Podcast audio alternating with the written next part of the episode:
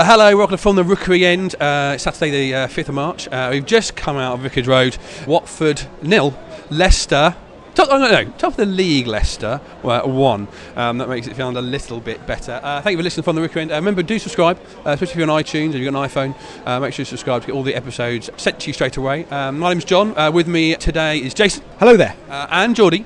yeah, cold, isn't it? Uh, we are lifelong Watford fans, season ticket holders in Rookery End, and from the Rookery End is our take on life as Watford fans. So let's let's get our take on on this game against Leicester. After the Man United game, we discussed Jason about how uh, two different sides Keekhead put out against Bournemouth and Manchester United. What kind of side did he put out? What, what, what was the approach you think he had today? The approach was very different, I think, to the game at Man United. The game at Man United, we we pressed them. We did to Man United what Bournemouth did to us last Saturday. Today, it looks like we tried to match up Leicester. Leicester have been playing 4-4-2 all season to very good effect. We've matched that formation with very different players. I feel. We were playing with a winger today in Amrabat. He got man of the match, didn't he, yeah. today? But the way we played, and in particular, what I want to talk about is our is our wide play. Um, and if you look at, and again, sort of looking at the way Bournemouth played when they played wide last week, and the way Leicester play when they play wide, we seem to approach it very differently. They get men close to the ball to support their wide. Whenever they get it wide, they look to overload those areas, probably knowing that we like to play quite narrow. Whereas when we got the ball, we were giving it to Amrabat, and there was no one really there to support him, and he was sort of left to do it all on his own. And what we found out quite a lot was that he'd beat his first man, and then they'd have their second man closing down, anticipating that, and he'd end up losing the ball. And for all the good runs he was making and, and what he was doing well with the ball, we then didn't get a final ball into the box uh, on every occasion because he was losing the ball because he had no support with him. Who- Nyom was taking way too long, I think, to get up and support him, and there was no one coming across from the central areas to support him either, really, um, which is strange because when we were defending against the likes of, of Mahrez and, and Albrighton, we were doing that. We were getting men over, overloading out wide to try and stop them attacking us. So who who how, how, can we can we are there, are there the, the squad members to be able to give that support, Geordie? Do you think? Uh, probably not. I think we stock, stockpiled central midfielders earlier in the season, and and I think we need to be careful what we wish for. When when the season was planned and when we kind of bought our did our recruitment and bought our players, the plan was not to get relegated, and so to keep it tight. Goals don't come in from the corners. The goals, both goals, are in the middle of the pitch or in the middle of the you know behind the centre. You know, you know what I'm trying to get Yeah, at. okay, They're in the six-yard box. Uh, so, so we've kept it tight in the middle, and it's and it served us well. Now that we've kind of we're safe and we're looking to see how well we can do, where we do lack, as Jason said, is a bit of pace and a bit of width. And so putting uh, Abdi or Capoue on the wing, or Paredes or whatever, isn't going to get you what you want. The only way I can see us possibly doing it uh, is if we use Holebas as a left winger and Amrabat as a right winger. But that that's about it. I think the rest of our players are, are more central and you know wingers are for the 16-17 season. Yeah, no, we, we got a, a tweet from uh, Graham Payne. Uh, thanks for uh, tweeting us, Graham. If you, uh, anyone else wants to tweet us with their thoughts on what we should and shouldn't be talking about on the podcast, uh, do uh, give us a shout on Twitter at Watford Podcast. Uh, actually, can't believe you guys have not mentioned the formation change. Uh, uh, Capoue, Watson, Behrami equals no creativity, no goals. And I suppose it's, it's Capoue being played out. Um, not in his, his comfort zone, let's say. That's sort of maybe causing us to be a little bit unbalanced. Yeah, I mean we've discussed it, have discussed it on another podcast, Graham. Make sure you listen to them all. Uh, I, I think we have discussed it, but in maybe not in one big bit. I think I think I think the problem isn't so much that. I think it's the gap between the forward players and the midfield, and that means that um, Deeney and Ighalo have to do it all by themselves, and that you know it shows in the goal scoring charts.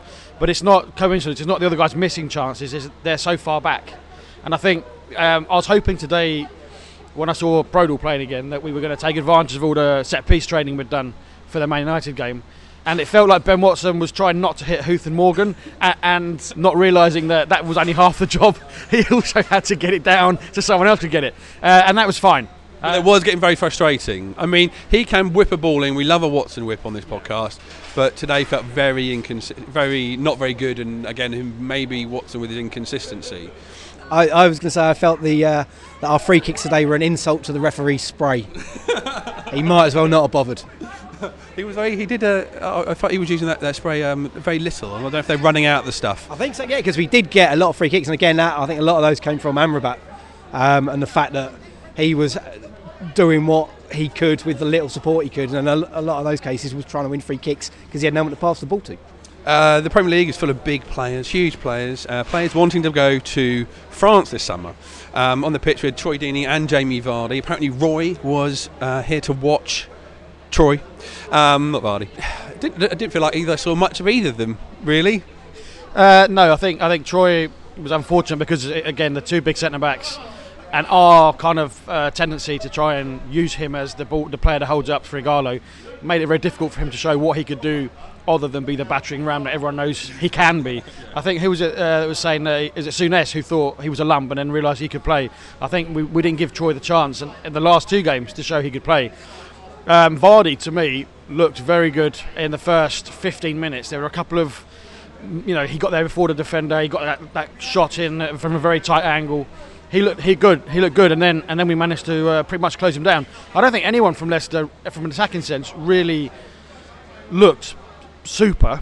Um, no, apart from apart from maybe you know uh, Mahrez finished the shot very well, but he wasn't as as um, tricky and as skillful as I hoped he would be.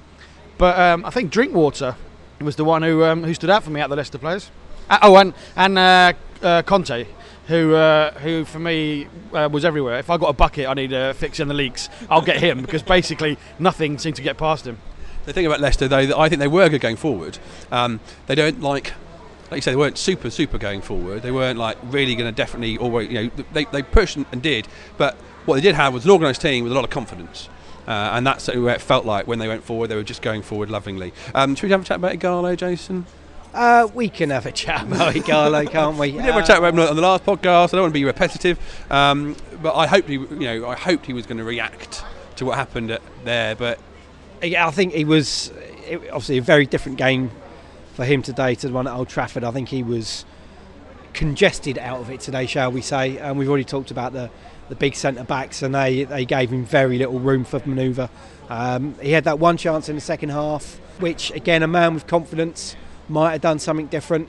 He probably needed to to attack the ball early, and yes, the ball didn't have any pace on it, so he needed to use his neck muscles to to, to power the ball into the back of the net, or maybe place it either side of, uh, of Schmeichel. But it's probably taken me about 30 seconds to talk about this chance. he had about half a second to do all that, think about it, and put it in the back of the net if he was confident, he'd have scored that. But we know at the moment he's not, and he didn't. No, no, no. That does. Uh, I think that, that, does need to change because I suppose, as, as Graham was saying in his uh, in his tweet, you know, there isn't a lot of goals coming from any, anywhere else.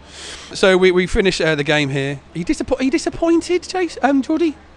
Yeah, John, the guy that sits next to me, was saying that of all our defeats, that's the one that bothers him least because he's kind of rooting for Leicester outside of Watford, and maybe uh, once the final whistle had gone, so am I.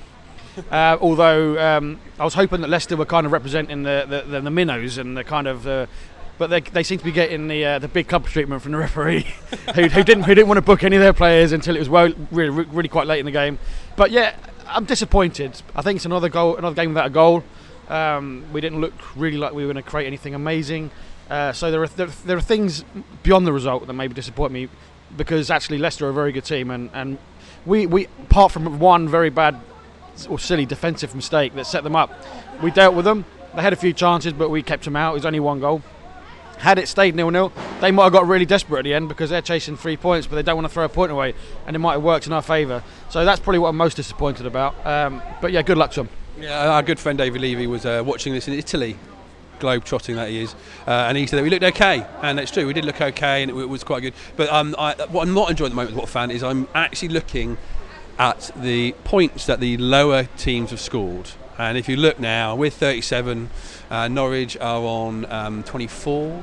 So we've got five games on them roughly. So we can just match them for another couple of weeks and we'll be safe.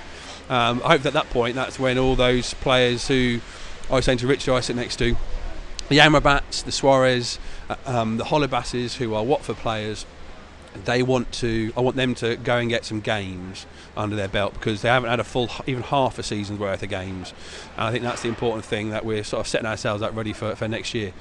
Jace, um, another conversation I had uh, near me. Um, do you think we miss with this whole Ighalo Deeney thing? Do we miss um, Vydra? Mm, Do we miss Vydra or do we miss a Vydra-like player? We miss something else. We miss we miss a different option up front because we haven't got that. Now that that could work in two ways. We talk about Ighalo and him lacking confidence, but really he shouldn't need to worry because he hasn't really got anyone knocking on the door looking to grab his place. Unlike the rest of the side, uh, the forwards, there's no competition there, so he needs to relax. But obviously on the on the negative side, now that he's struggling, we probably do need someone else up there. Or during games, if Dean and Ighalo aren't working, we need a different option. Amrabat's been that different option in a couple of weeks. I don't think it's the right option. He isn't the striker. So a Vydra maybe, or a, any other striker who can do something different and change the game. A podcast made by Watford fans, for Watford fans from the Rookery end. Uh, we've had a chat about Ighalo. Um, I don't know, did you see the Troy Deeney on um, Question of Sport, Jason? I did, yes. Uh, he did all right, didn't he? He did well. He did very well. Uh, Yes. we've got a sneak peek uh, for another Watford player who's going to be on a another classic uh, British uh, quiz show. Uh, Odi Ighalo uh, will be taking part. It's a couple of weeks' time, I believe. Uh, but here is a clip from uh, Odi Ighalo on a certain quiz show.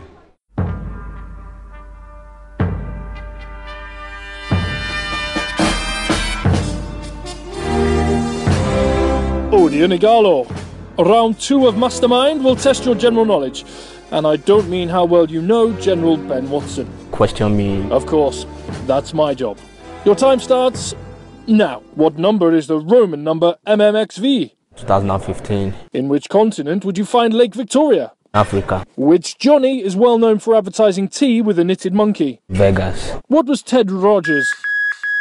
I've started, so I'll finish. What was Ted Rogers' favourite catchphrase? 3 2 1 Odion Ighalo. At the end of that round, you're on 37 points.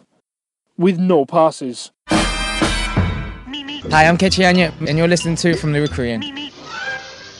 Oh, there was a, there was an instant uh, during uh, the half time and the beginning of the second half down at the Vicarage Road end uh, where there's clearly a fan who had some problems. I really hope that they're okay. Uh, one fan that was lovely to see, Jason, uh, at half time on the pitch uh, was Nick Cruz, who had done a fantastic job and he's back supporting Watford this year. Um, and that was a big thing for Watford fans at the end of last year. Absolutely. It, it, obviously, it was a, a particularly unsavoury incident, um, but it did seem to bring team and fans together, uh, sort of united in the in the cause. Obviously, it was Ollie, the the Wolves fan, as well, brought him to together. Uh, a local lad who, who got the money raised to, to help support Nick and his family through a very very difficult time for them. So everyone will be delighted to have seen him today. Yeah, and I, uh, I grabbed my phone halfway through. Nick, um, he, he made a little speech uh, to the Watford fans, uh, and I caught most of it. And this is what Nick had to say at half time to all us Watford fans. Mr. Pozzo, Scott, Richard, and the staff and the players for their continued support and best wishes since March 7th of last year. And of course, you, the Watford fans. It's been amazing to have had so much support from so many of you. I would also like to thank my good friend Steve Boone for organising and communicating with football, Watford Football Club. One year later, I'm now aware of goodwill messages, banners at the ground, 44th minute applause, and words of encouragement whilst I was in hospital. I've been fortunate enough to have made friends with a certain Wolves fan who I'm sure that you will all agree is an incredible young man. Ollie and myself have stayed in touch throughout my return home. I managed to get Ollie to come to the Sunderland away game with me. He is still a Wolves fan, but I am working on him to be a Hawthorn fan.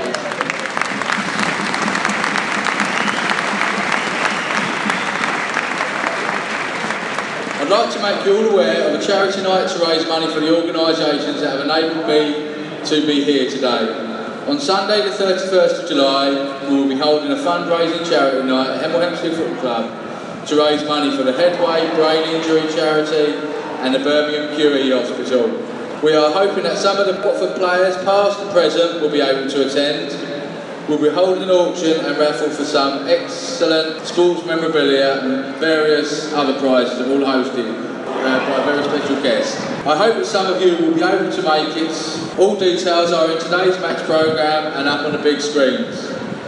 Once again, I thank you all for the amazing support throughout these past years. Thank you. Gentlemen, what a supporter. Absolutely terrific down here. Put your hands together for Nick Cruz.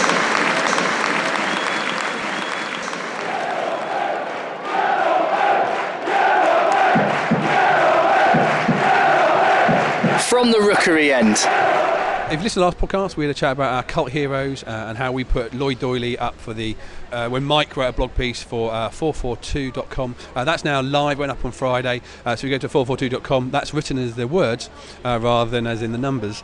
Um, and you can have a read of, of what Mike wrote. And it's yeah, we, we still believe he was the right choice for a cult hero.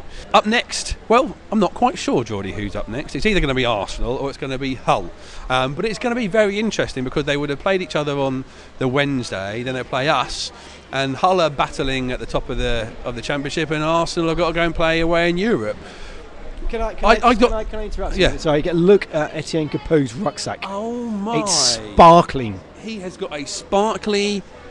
That's awesome. That is Premier League right there. That, that's not, I'd say that's more schoolgirl. Sorry, Etienne. Sorry, Etienne, but that, that just that doesn't look right. He's got guts. It's gonna. I don't know. Do not know what to expect from from this game next week in the FA Cup. I want us to go and win it. You know, we're pretty much safe. By the way, do you realise that every time we talk about safety, we always use the word "pretty much" before it? We're pretty much safe. Um, I want to go and win this this this game to get to, to the semi-finals, but I've got no idea. Therefore, the club have got no idea. The team have got no idea what's gonna who we're gonna play where and at what time. It's to be bizarre. It is a bit. I mean, if we're going to play Arsenal, we, we've, you know, we've got a, we have a game plan for them. We'll have played them twice this season at some point. Hull, I think, yeah, they are going for it, and you know, the league, the cup can be a distraction, especially if they end up in the playoffs. You know, all these extra games could end up costing them. I think both teams have something, have their eye on a bigger prize. Hull on promotion, Arsenal winning the league. I think I was kind of hoping Barcelona would at least give them a, a sniff for the second leg, so they might put it, put it, you know, put a weakened team out against us if it came to that. I think I think we need um, our third wind. You know, we came up, started the season, you know, with a bit of adrenaline, a bit of hope. Got found out a couple of times, fixed it, got our second wind, and now it seems like we're back in that little lull. We need something to spark us out of it, and hopefully, you know, if it is a cup, then then fantastic. Uh, but i- i- is the FA Cup that that important? Oh yeah, we've got we've got a chance. Um, despite what we've seen over the last few games, um, we're we're still one of the the best clubs in the country, and we've got a fantastic chance of winning it. It will be a tricky tie if we go to Arsenal. I think, regardless of what their chances are in the Champions League, um, I think they will still play a change side, and we'll probably play a change side for it as well. I, I don't doubt that, and that just levels the playing field for us a bit more. I think. I, I didn't see the their, the Arsenal whole game, um, but apparently Arsenal didn't play well. I'm talking as if Arsenal are through as well here. I, I, Yeah, we do, I do do. think I do think Arsenal will get through eventually, but yeah, I I think we've got a fantastic chance of getting to the semi-final, and if we get to the semi-final, then we've got a great chance of getting the final and winning it. Why not? Why not? Indeed. Um, thank you very much for listening from the Rookery End. Uh, we'll be back uh, uh, very soon with another podcast um, because. Um, Another podcast. So thanks for listening. Make sure you subscribe via iTunes um, or go to fromtherookeryend.com forward slash listen, uh, where there's all the different ways that you can subscribe via your mobile phone. So we come to you straight away. Um, I'm going to pop down the road, Jason, and find out where where uh, Capoue got that bag from. A podcast made by Watford fans for Watford fans. From the Rookery End.